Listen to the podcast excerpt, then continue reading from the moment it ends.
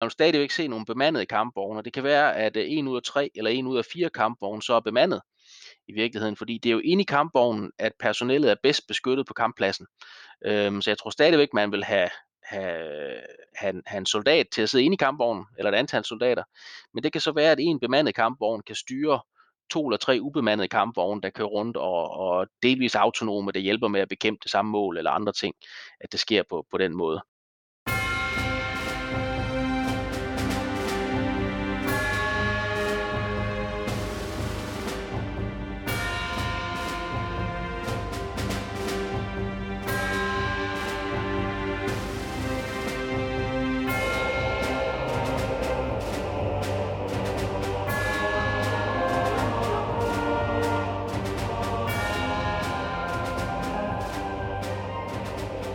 Goddag og velkommen til Krigskunst podcast. Og denne gang der har jeg talt, at vi er nået til nummer 9 i serien, hvor vi har samtaler med spændende personer om militære emner og sikkerhedspolitik.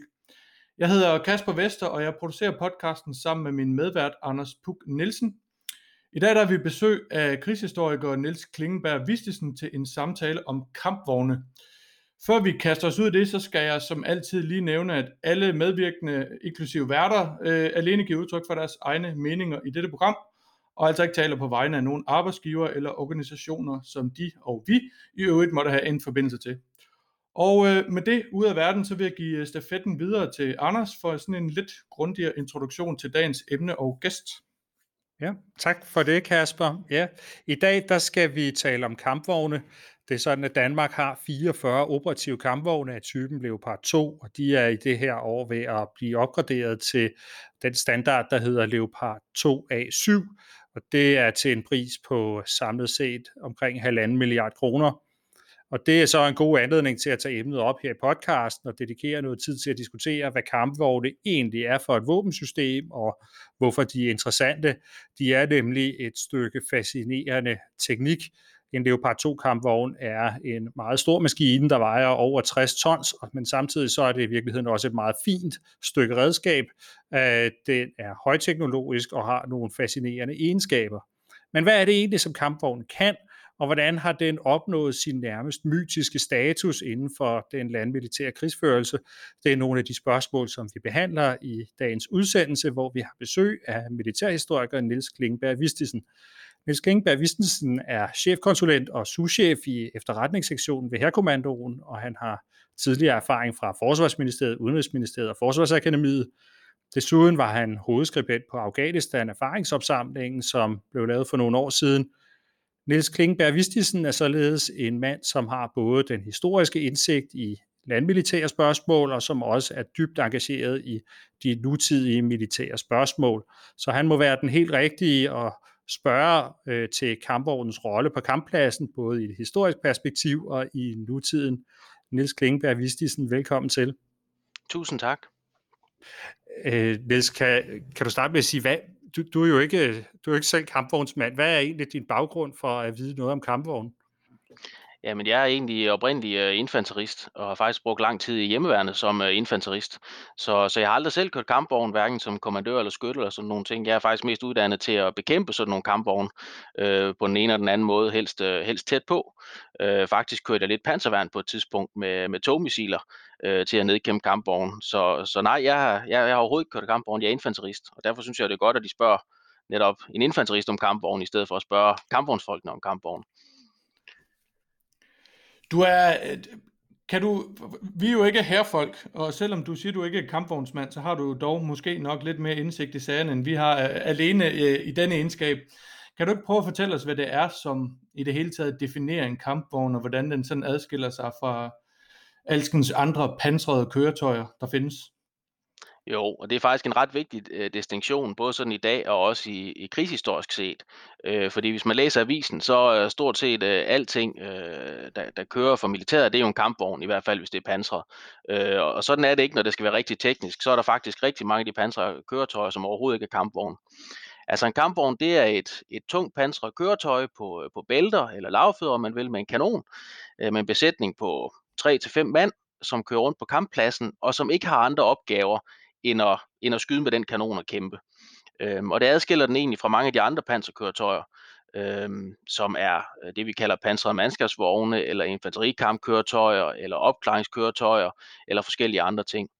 Øhm, noget, der også tit bliver forvekslet med det, det er jo selvkørende kanoner eller selvkørende havbitser, som, som vores gamle M100 egne, øh, og dem er der mange af rundt omkring, ikke? men som i virkeligheden er en selvkørende kanon med, med lidt pansring. Øh, så en kampvogn, det er altså det er sådan et kampkøretøj, som kun er et kampkøretøj for sig selv, med en kanon, som skal bekæmpe andre kampvogne og alt muligt andet godt ude på, på kamppladsen. Så det er, sådan, det er den rigtige definition på en, på en kampvogn. Hvis man sådan kigger sådan lidt på kendetegnene for sådan en kampvogn, hvad der sådan egentlig er, jamen, hvad, hvad er det så, der er vigtigt for sådan en kampvogn på, på kamppladsen? Jamen, så er der egentlig tre hovedfaktorer, som, som, som er vigtige for sådan en kampvogn. Det er beskyttelse, det er mobilitet, og så er det ildkraft. Øh, og det er de ting, der sådan ligesom er, varierer en lille smule fra kampvogn til kampvogn, og som, og som definerer en kampvogn. Øh, og jeg sætter egentlig beskyttelse som nummer et. Øh, jeg ved godt, der er nogle andre, der sådan vil sætte øh, ildkraft eller mobilitet som noget andet, men, men når vi taler om definitionen af en kampvogn, så er det egentlig beskyttelsen og dermed pansringen, der egentlig er det vigtigste, for det er det, der gør, at den kan overleve på kamppladsen. Øhm, og jeg ved godt, at vi lidt senere skal tale om, hvor, hvor, hvor mange kampvogne, der bliver ødelagt, fordi det, det gør de jo også, og, og, og bliver skudt ned og sådan nogle ting. Men, men det er beskyttelsen på kampvognen, altså pansringen, der sådan set er, er det, der gør det til en kampvogn, fordi der er andre køretøjer derude, som både er hurtige og som har høj ildkraft. Øh, men, men når de er meget beskyttede, så er det, det bliver til en, til en kampvogn. Øhm, og, og alle Jamen alle køretøjer er jo, hvad skal vi sige, en balance, et, et trade-off imellem de her tre ting, øh, beskyttelse, mobilitet og, og ildkraft. Altså hvis du vil have meget høj beskyttelse, så bliver vognen meget tung, så kan den ikke køre så hurtigt. Øhm, hvis du vil have meget stor ildkraft og en meget stor kanon på, så bliver din vogn også meget tung, og så kan den ikke køre så hurtigt. Så det hele det er sådan lidt en, en balance øh, mellem de her tre elementer, altså beskyttelse, mobilitet og ildkraft, som er det, der ligesom er med til at definere en, øh, en kampvogn. Øh. Nu er du jo øh, du er jo historiker, som, som Anders øh, fint øh, fik præsenteret før, altså, så vi er ligesom også lige nødt til at høre om, kan du give sådan et, et kort historisk ris, altså øh, hvordan blev kampvognen opfundet, og, og hvornår øh, så man den sådan første gang bevise sit værd i, øh, i kamp i krig, kan man sige? Jamen, kampvognen den har sin, sin oprindelse i Første Verdenskrigs øh, skyttegravshelvede. Øhm, og den er egentlig sådan et, et, et rigtig godt eksempel på klassisk militær udvikling, altså teknologisk udvikling. Fordi vi har øh, Første Verdenskrig, der starter i 1914, og øh, alle går jo ind i krigen med øh, kavaleri og rytteri og, og forskellige idéer om, at det her det bliver en kort krig, og det kommer ikke til at vare ret lang tid. Øh, og så lynhurtigt, så øh, mudrer det jo fast i de her, de her skyttegravskrige, det her øh, i det her skyttegravshelvede med mudder og artilleri, og det viser sig, at kombinationen af maskingeværet og pigtråd, det er så stærkt defensivt, at det kan ikke lade sig gøre at angribe nogen steder rigtigt. Og det kæmper alle parter egentlig sådan med i Første Verdenskrig og leder efter sådan vidundervåben eller mirakelmidlet, der kan, der kan bryde det her dødvande i, øh, i Første Verdenskrigs mudder. Øh, og det er det, at ideen til kampvognen, den i virkeligheden øh, opstår. Øhm, og så vidt jeg ved, så er det en, en engelsk oberstløjtnant, øh, Swinton, som i 1915 øh, får ideen til, til det, der egentlig bliver til kampvognen, som vi kender den i dag. Og sjovt nok, så er det Winston Churchill, som vi alle sammen kender, som han får overtalt til, at det her det er en god idé, og så begynder man i, i stor hemmelighed i England at bygge de her kampvogne. Og noget af det, der gør det muligt at bygge kampvogne på det her tidspunkt, det er jo egentlig sådan, jamen det er to ting. Det er, at lavfødderne de er opfundet øh, det, som vi kalder bælter sådan i fagsproget. Men det, som reelt er det her, de her lavfødder eller caterpillar tracks på, på engelsk, de er opfundet til traktorer, og de gør, at kampvognen den kan bevæge sig i mudder og hen over marker og sådan nogle ting, og komme frem i det her skyttegravsmudder. Og så har man fået motorer, altså forbrændingsmotoren, altså en benzinmotor, som giver hestekræfter nok til, at, at den kan flytte sig. Og kombinationen af de to ting med nogle stålplader og, og nogle kanoner og maskingevær, det gør så, at man har en kampvogn. Øhm, og det får man så bygget i løbet af 1915 og 16, og så får man indsat første gang i krig i, i 1916 øh, i, øh, øh, i Første Verdenskrig i, i, i en del af slaget ved Soppen, ved en lille landsby der. Det er ikke så nogen stor succes sådan lige til at starte med, de her første kampvogne. Og vi kender alle sammen de her billeder af de her kæmpe store, tunge stålbæster fra Første Verdenskrig, der møver sig frem med 3 km i timen øh, og falder i dybe huller og andre ting. Og, og sådan var det altså lidt i praksis. Øhm, da de første gang skal indsættes, der den 15. september øh, ved, ved flere korselet, der ved slaget ved Somme, der har man egentlig fået 50 kampvogne frem, og det er kun de 36, der er klar til angreb, og, og det er kun de 9, der faktisk når frem over frontlinjen, der hvor de skal ind. Øh, og det er simpelthen det mekaniske nedbrud og tekniske problemer, og de kører fast i mudder og, og alt muligt andet. Så altså sådan noget vidundervåben lige fra dag 1, det kan man i hvert fald ikke påstå, det var. Øh, og det bliver så gradvist bedre i løbet af krigen, øh, og, og alle hvad skal vi sige, alle, alle herrer køber egentlig ind på ideen om kampvogne. Ikke? Franskmændene begynder at bygge deres kampvogne på lidt en anden måde. Tyskerne øh, bruger mest Europa og britiske kampvogne, men begynder også at bygge deres egne kampvogne. Så, så den bliver ligesom en del af kamppladsen. Øh, men sådan noget super afgørende våben i Første Verdenskrig, det, det kan man ikke sige, den er. Hvornår blev den så det? Hvornår blev den afgørende? Jamen, kampvognen den beviser egentlig først sit værd i, øh, i 2. verdenskrig, i begyndelsen af 2. verdenskrig. Det er først der, hvor den virkelig beviser, hvad den kan. Øhm, jeg tror, hvis man går tilbage og tager, øh, nu er ikke helt ekspert i, i Første verdenskrigsslagene, men hvis man tager nogle af de sidste slag, hvor, hvor kampvognen bliver brugt, selv hvor de bruger op mod 400 kampvogne i, øh, i 1917, britterne, så, så er det ikke noget, der er kampafgørende. Altså, det er andre taktikker og, og doktrin, der skal udvikles først, før den bliver afgørende. Det er først med, med angrebet på Frankrig i 1940, øhm, måske med Polen i 39, men i hvert fald Frankrig i 40, altså hvor vi kender øh, Guderians og Rommels panserdivisioner, øh, hvordan de kører igennem øh, Ardennerne over Møs ved Sedan. Altså det første er at kampvognen med den tyske blitzkrig-taktik og, og samvirketaktik med andre våbenarter, at den først rigtig bliver afgørende. Øhm, og det er lidt, altså rent historisk set ud over sådan selve kampvognen, så er det jo lidt spøjst, at det er, at det er britterne, der faktisk opfinder kampvognen, og det er også en brite, øhm, en, en britisk officer, JFC Fuller, som faktisk finder på meget af taktikken til, til kampvognene. Øh, men der er ligesom ikke nogen i hverken England eller USA eller Frankrig, der vil lære af det eller anvende det, og det er så den tyske Guderian, der ligesom ser lyset og, og får det udvirket i løbet af, af 1930'erne. Øh, den måde at anvende kampvognene på, der gør, at det bliver en kæmpe succes i 1940, det er sådan lidt øh, øh paradoxalt. Hvordan har kampvognen så i efterkrigstiden påvirket den måde, øh, vi fører krig på? Ja, man kan sige, at 2. verdenskrig beviste, eller, eller cementerede kampvognens rolle som en, en absolut hjørnesten i næsten al krigsførsel. Øhm, altså hvis man sådan lige fraregner øh, lidt, lidt junglekrigsførsel, øh, eller over i Stillehavet eller sådan nogle ting, så blev kampvognen sådan en, en fuldstændig cementeret del af, af, jamen, sådan at, almindelig krigsførsel, ikke? altså ligesom du har artilleri og infanterister og, og forskellige andre ting, så, øh, så blev kampvognen sådan en, en fuldstændig normal del af, af, af måden at føre krig på og, og arsenalet. Øhm, og, og det var 2. verdenskrig med til at, at cementere. Man kan sige, at det var en 2. verdenskrig, der skete en, en eksplosiv udvikling i kampvognen. Altså de kampvogne, som, som begyndte øh, 2. verdenskrig i 1940, øh, de har sådan set mere at gøre med, med kampvogne under 1. verdenskrig, og de kampvogne, der øh, var til stede, da 2. verdenskrig sluttede i 1945, jamen det ligner faktisk, ikke til forveksling dem, vi har i dag, men de ligner meget mere dem, vi har her i 2020, end, end de lignede dem, der var i, i 1940. Så det var 2. verdenskrig, der ligesom skabte udviklingen for, for kampvognen, hvordan den kom til at se ud, øh, og balancen mellem øh, pansring, mobilitet og, øh, og ildkraft og sådan nogle ting. Det, det kan vi genkende fra 1945 på de kampvogne, vi ser i dag.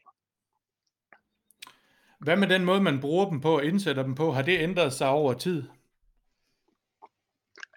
Det vil jeg påstå, at det har det faktisk heller ikke siden 1945, sådan helt grundlæggende.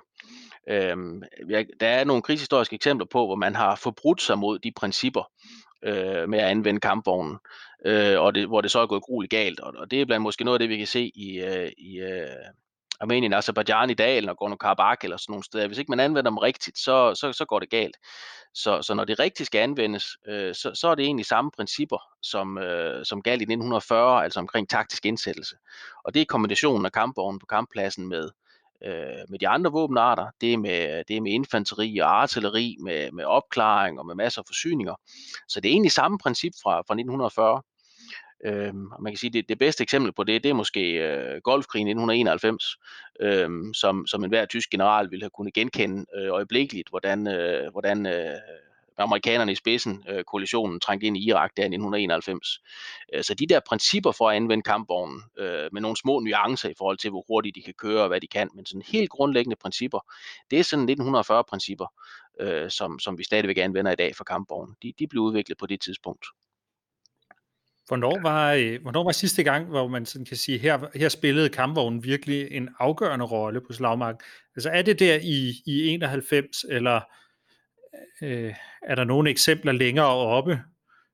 Altså, vi, vi har jo sådan nogle slag som øh, øh, øh Operation Bøllebank og sådan noget, der, der, der er berømt, ikke? Men altså, øh, hvis man ser på Nagorno-Karabakh for eksempel, som lige har udspillet sig, der, der kan man jo bestemt ikke sige, at kampvognen spillede en afgørende rolle øh, på, på slagmarken. I hvert fald ikke som, som, øh, øh, som den vindende part.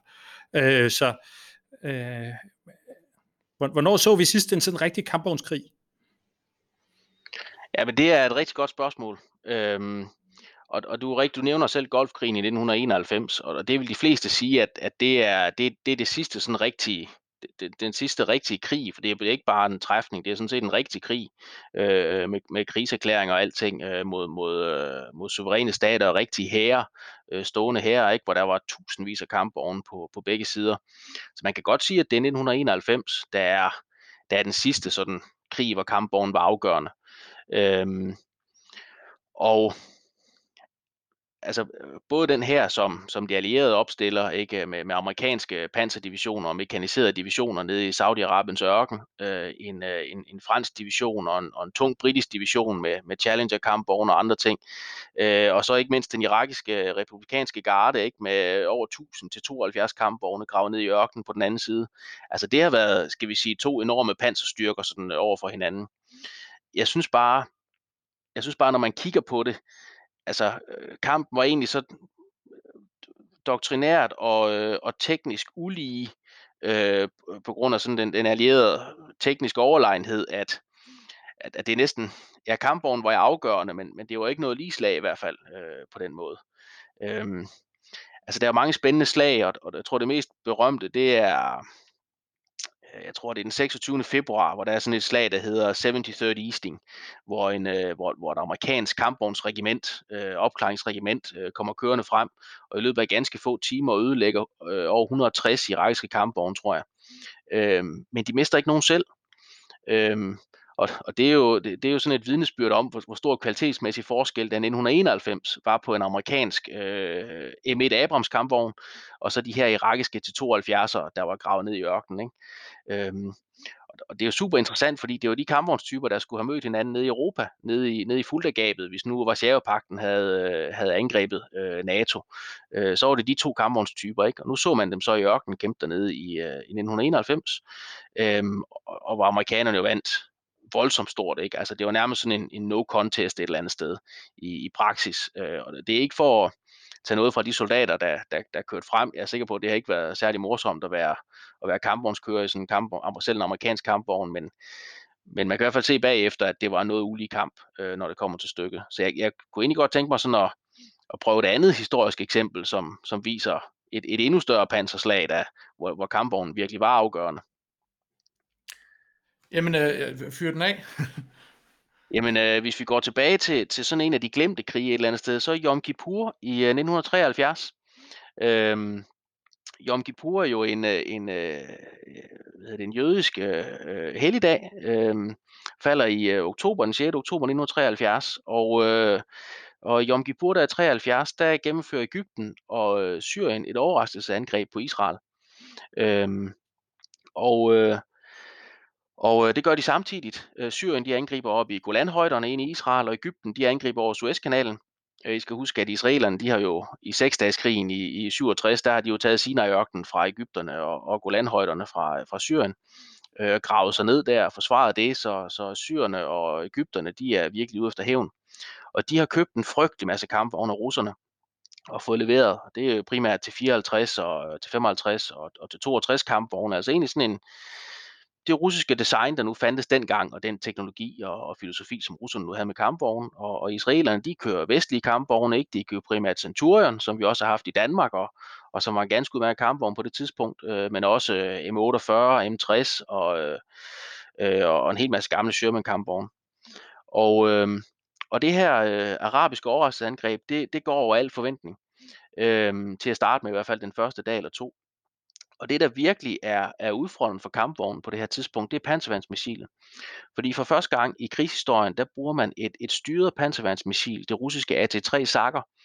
Øhm, og det har Ægypterne med ind i Sinai-ørkenen, og graver infanterister ned i Sinai-ørkenen med de her panservandsmissiler.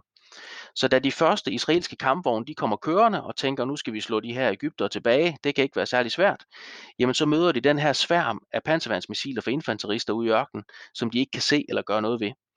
Øhm, og derfor så lider israelerne faktisk enormt store tab øh, i løbet af de første 48 timer i øh, Yom Kippur-krigen, fordi de, man skal jo sige det vi talte om før, har forbrudt sig mod den måde at anvende kampvogn på, som, som blev lavet i 1940. Øhm, nemlig at man skulle have artilleri og infanteri med og andre ting. De her israelere, de var blevet selvfede med deres kampvogne og tænkte, de israelske panserkorps, vi kan alting, vi kan bare køre frem, og så møder de det her panservandsmissil for første gang. Øhm, og, og, og dengang, og det er faktisk lidt en parallel til, øh, til konflikten i Nagorno-Karabakh i dag, hvor vi ligesom siger, ja, ah, se hvor mange kampvogne, der blev ødelagt, nu, nu er kampvognen død, nu kan vi aldrig bruge den mere. Øh, det gjorde man også i 1973. Der sagde man, okay, prøv at se, panservandsmissilet, det er så stærkt, at nu er der faktisk ikke grundlag for at bruge kampvogn længere, for de bliver bare nedkæmpet af, af panservandsmissiler. Øhm, og israelerne, de får jo så vendt det. Altså, det, det er bare en af de få gange, hvor, hvor øh, rygtet om kampvognens død, det er stærkt overdrevet. Øh, fordi da israelerne så ligesom får, får styr på tingene, og det gør israeler jo som regel, øh, så får de så angrebet på den rigtige måde, og får noget infanteri med, og får det gjort ordentligt. Og så ender det jo faktisk med, at, at israelerne vinder øh, Yom Kippur, og får slået de, øh, både de egyptiske og syriske angreb tilbage. Øh, men tabene er altså helt enorme i det her, øh, omkring de her 14 dage. Altså på, på 14 dage, der mister araberne omkring 2.000 kampvogne, og israelerne omkring 400 kampvogne. Øhm, så her er altså tale om et panserslag af sådan øh, kursdimensioner og, og, og større. Og det er nok måske det, et af de største sådan panserslag, selvom det foregår to forskellige steder over 14 dage. Ikke? Øhm, og, og, og, på det her tidspunkt var kampvogne meget mere jævnbyrdige, end de var i 1991 i, øh, i ørkenen i, øh, i Desert Storm. Så derfor synes jeg egentlig, at Yom Kippur er et ret spændende eksempel sådan på kampvognens rolle. Men nu både med, med begge eksempler, både Yom Kippur og, og øh, Golfkrigen, der er vi trods alt nogle årtier tilbage i tiden. Altså, hvordan ser det ud i dag? Altså, du taler om kampvognen, sådan, øh, at den har været rygtet stød nogle gange. Kan man forestille sig en situation i dag, hvor de kommer til at spille hovedrollen igen på slagmarken? Ja, det kan man godt. Øhm, vi ser kampvognen brugt i stort set alle øh, alle konflikter, der er i dag. Øhm, russerne sender kampvogne med til Syrien, når de skal støtte præsident Assad ned i Syrien. Ikke? Så ser vi moderne russiske kampvogne, øh, der bliver sendt til Syrien. Øh, vi ser masser af kampvogne operere i det østlige Ukraine på begge sider af konfrontationslinjen, ikke både ukrainerne og øh, af separatisterne derovre, eller hvem der nu støtter separatisterne. Altså, der, der er masser af kampvogne, der, der spiller en eller anden rolle. Øh, og du har jo sig en pointe i, at det er jo ikke, det er jo ikke en hovedrolle på den måde. Men jeg tror, at lige snart det udvikler sig til en, til en egentlig krig igen, hvor nogen skal bevæge sig, jamen så vil det være kampvognen, der, der lynhurtigt kan spille en hovedrolle igen. Også fordi, at tror jeg, fordi herrer, de er blevet så små efterhånden i forhold til de, til de store herrer, vi kendte engang. Så, så, så de er nødt til at være mere mobile og kunne række længere på, på kortere tid. Og så tror jeg, at mobiliteten i sådan nogle panserkolonner øh, med, med kampvogne i spidsen, den, den tror jeg godt kunne blive afgørende i forhold til at nå frem de rigtige steder øh, i, i ordentlig tid. Okay, men øh, Ja, nu siger du så, at vi kan sagtens forestille os de store panserslag øh, stadigvæk, men jeg tænker så, at det er måske så ikke lige med den, med den danske her. Øh, vi, øh, vi har nu øh, de der øh, 44 kampvogne, tror jeg det er, vi får opgraderet til, øh, til den her øh, øh, Leopard 2 A7. Øh, øh, og øh, da den kolde krig sluttede, der havde vi omkring 500 kampvogne. Altså, øh, hvad er der sket? Har vi, øh, har vi nok til, at vi, øh, vi, vi reelt kan, øh, kan gøre en forskel med de der 44 kampvogne?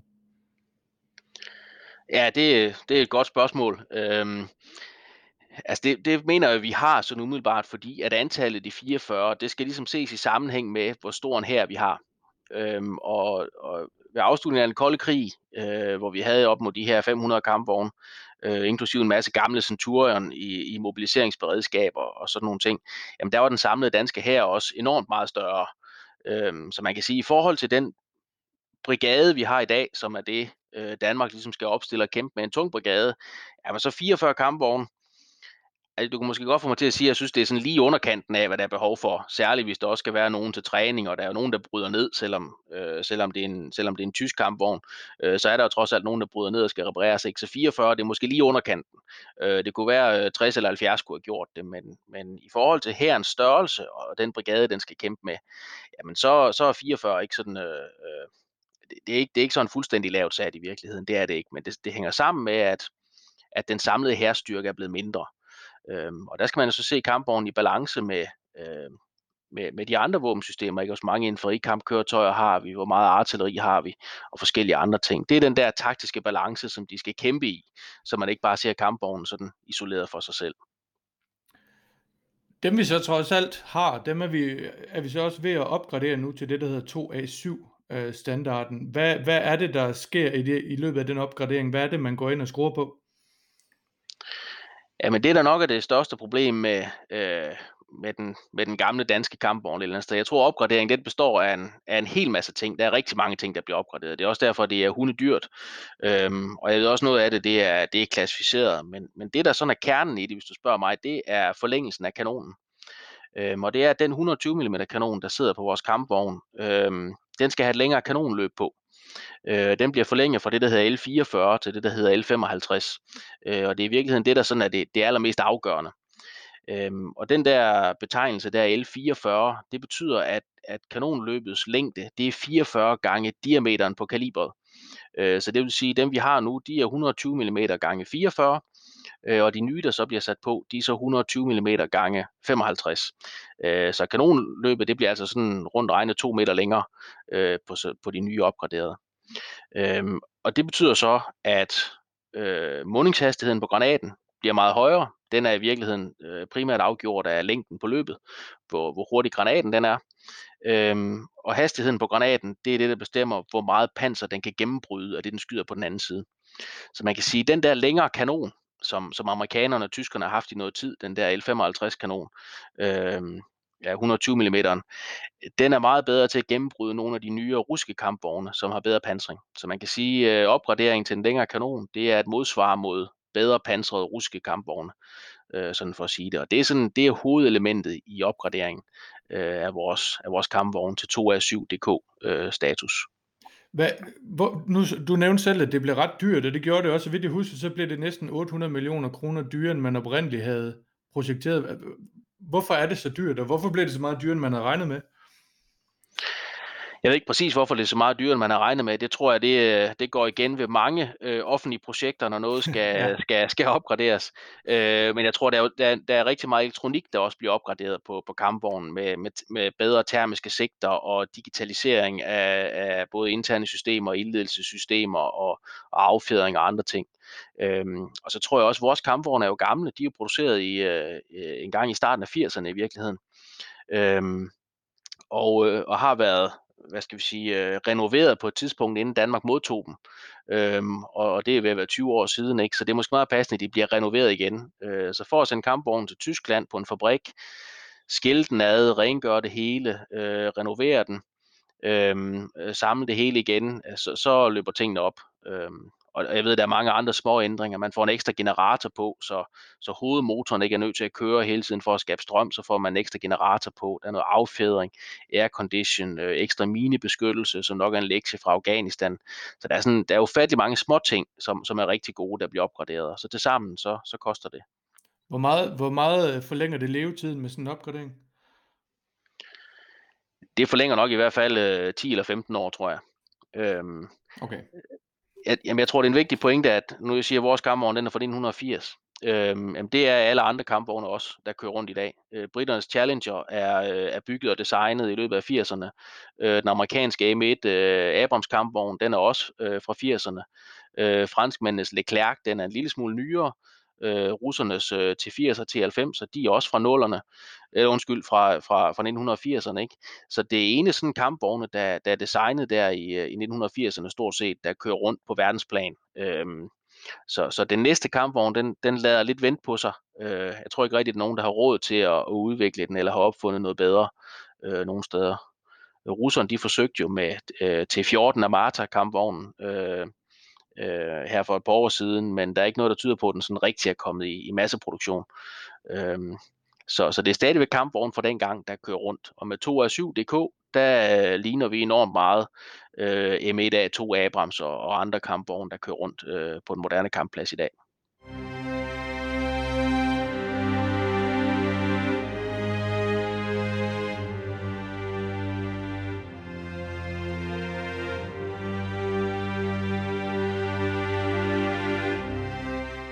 En af de, øh, en af de ting, jeg synes er lidt fascinerende ved kampvognen, det er, at den på den ene side, så er det så øh, kraftigt et våben øh, at indsætte på slagmarken. Øh, men på den anden side, så er det også sådan lidt, øh, altså det er et enormt øh, ressourcekrævende våben at arbejde med, fordi det, det kræver så meget logistik, øh, som så skal følge med den her kampvogn, for at den kan blive ved med at virke. Øh, og nu taler man tit om, om det her i forbindelse med sådan nogle diskussioner om øh, øh, altså et forsvar af Europa mod en, en russisk aggression for eksempel, og, og hele den her diskussion med, øh, om Suwalki Gap over ved, ved Litauen, hvor vi skal have måske ja, virkelig, virkelig mange kampvogne igennem på, på meget kort tid osv., og, og hvor stor en operation øh, så, sådan nogle ting er at sætte i værk, fordi der skal alt den her logistik med. Øh, altså kan, du, øh, øh kan du på en eller anden måde prøve at, at illustrere, hvor, øh, hvor meget logistik der i virkeligheden skal til for at have kampvogne indsat, og, og hvad er det for nogle begrænsninger, det lægger på den måde, vi, øh, vi kan bruge kampvogne på?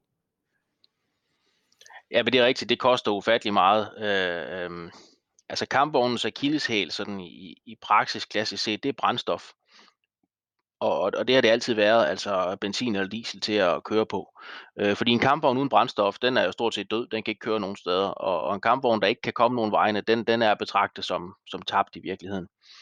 Øhm, og, og det er nogle helt enorme, altså øh, benzinforbruget for sådan et dyr er, er helt enormt. Øhm, hvis man skal komme med sådan nogle historiske øh, eksempler, der er rigtig gode, så plejer jeg at beskrive, at en af Pattons panserdivisioner øh, nede i Frankrig i september 1944, øh, som, som rykkede frem mod, mod Hitlers Nazi-Tyskland, øh, den havde 200 Sherman kampvogne, og øh, den forbrugte 400.000 liter benzin om dagen.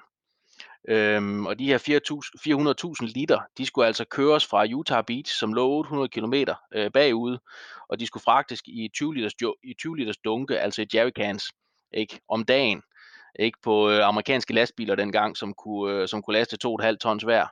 Øhm, altså det, var, det, det var helt vildt, og Patton havde jo øh, enheder på det tidspunkt, der faktisk praktisk talt kørte tør for benzin øh, foran tyskerne, ikke fordi det forbrugte så meget.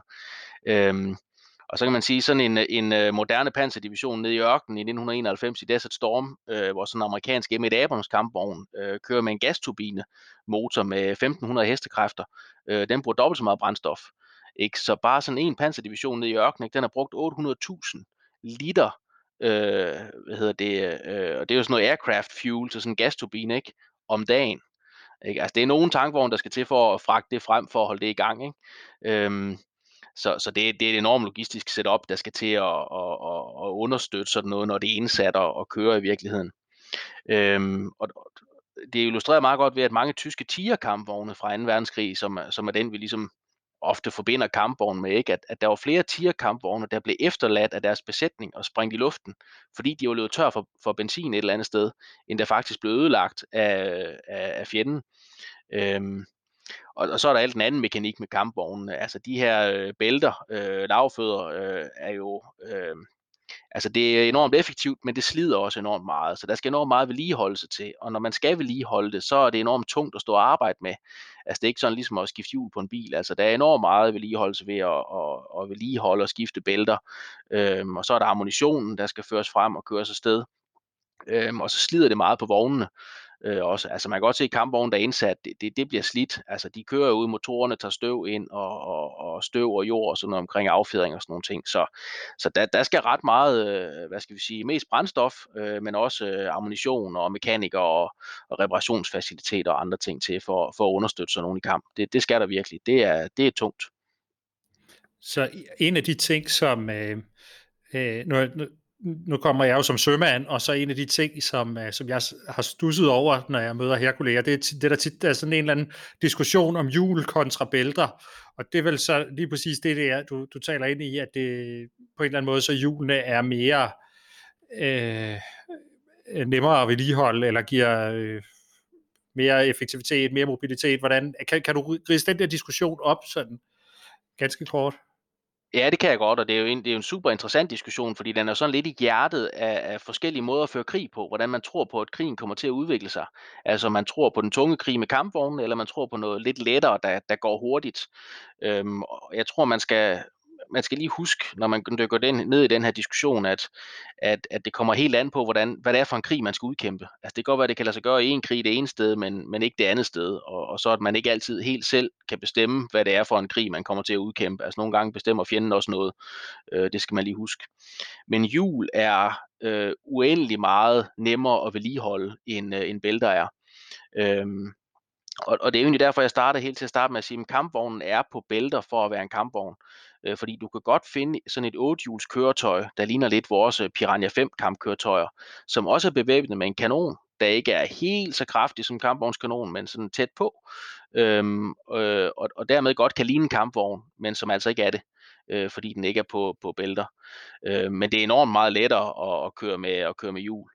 Øhm, det der så bare er, det er, at, at hjulene er ikke, altså det giver ikke den samme mobilitet i terræn. Øh, det, det gør det ikke. Øh, hvis man har øh, prøvet at køre i noget på, på hjul, altså de, de kommer til kort på et tidspunkt i terrænet. Øh, det gør de, og det gør de før noget med, med bælter gør, altså man sidder fast eller kan ikke bevæge sig nogen steder og sådan noget der. Øh, men man skal også huske på, at, at bælter, øh, lavfødderne, det er ikke sådan noget mirakelmiddel, der bare kan køre alle vegne. Altså hvis ikke man har kørt i sådan en kampvogn, så, så har man sådan en idé om, at den kan køre alle vegne. Altså den kan køre hvad som helst. Øh, og, og det kan de ikke. Altså jorden kan blive for blød, øh, den kan også blive for hård. Altså de er ikke ret gode på is i virkeligheden. Så, så skøjter de rundt øh, sådan nogle kampvogne, så, så man kan ikke køre på, på is som sådan. Og et af de bedste historiske eksempler, nu er det jo krigshistorie, vi snakker, ikke? det er Dieppe Rated i, i august 1942, hvor der er de her berømte billeder af, af, af de britiske Churchill-kampvogne, der sidder fast nede på stranden, fordi de ikke kan komme op af den her skråning øh, med masser af sten på den her elendige strand ved Dieppe i, i Nordfrankrig, og derfor blev fanget nede på stranden og nedkæmpet af, af, af tyskerne. Øhm, så, så en kampvogn skal jo også have, have sådan et, et helt simpelt vægt-kraftforhold, altså hestekræfter nok til at trække sig frem der, hvor den skal. Så, så bælter er ikke sådan noget mirakelmiddel, der gør, at man kan køre alle steder, øh, men det er trods alt meget bedre end hjul, når det kommer til det, som, som kampvognen skal ud og lave, når den, når den når kamppladsen. Der, hvor man så snyder, Øhm, og det er egentlig sådan en strategisk overvejelse. Øhm, blandt andet i ørken tilbage i, øh, i 41-42, øh, hvor Rommels tyske Afrikakorps kæmpede mod britterne. Så britterne de brugte kampvognstransporter, altså transporterede deres kampvogne på lastbiler, øh, så man ikke sled så meget på bælterne, når de skulle føres frem til der, hvor de skulle kæmpe. Og det koncept havde tyskerne ikke, så der måtte kampvognene selv køre, og altså med meget større slid på bælterne og på drivlinjen og på alt muligt andet, og skulle derfor vedligeholdes øh, ret meget mere. Øhm, så, så, øh, så jul, altså jeg vil sige, det der med jul, det har været prøvet i den amerikanske, øh, i det amerikanske Striker Brigade koncept, hvor amerikanerne forsøgte at opbygge en brigade, altså de her 3.500 øh, mand, i sådan en brigaderamme, der var baseret på julekøretøj, hvor der ikke var nogen bæltekøretøjer. Øh, og det var helt vildt smart, fordi det var mindre vedligeholdelse, og de kunne køre enormt hurtigt og komme hurtigt fra A til B og sådan nogle ting. Øh, men når man så prøvede dem på øvelser øh, mod en øh, tung pansermodstander, der havde kampvogne og, og andre ting, så kom de altså ret hurtigt til kort. Øh, jeg tror ikke, det var noget kort svar på diskussionen jul kontra bælter, men der var der et par krigshistoriske eksempler indimellem. Nu, nu øh, sidder man for indtrykket, Niels, at du kunne komme med de første 150 historiske eksempler, øh, der, der relaterer sig til hver enkelt spørgsmål. Hvis vi skal prøve at kigge den anden vej, sådan rent kronologisk. Øh, hvordan forudser du så, at udviklingen inden for teknologier som for eksempel ubemandede systemer og kunstig intelligens kan påvirke brugen af, af kampvogne, eller måske ligefrem blive implementeret i udviklingen af ny, ny kampvognsteknologi?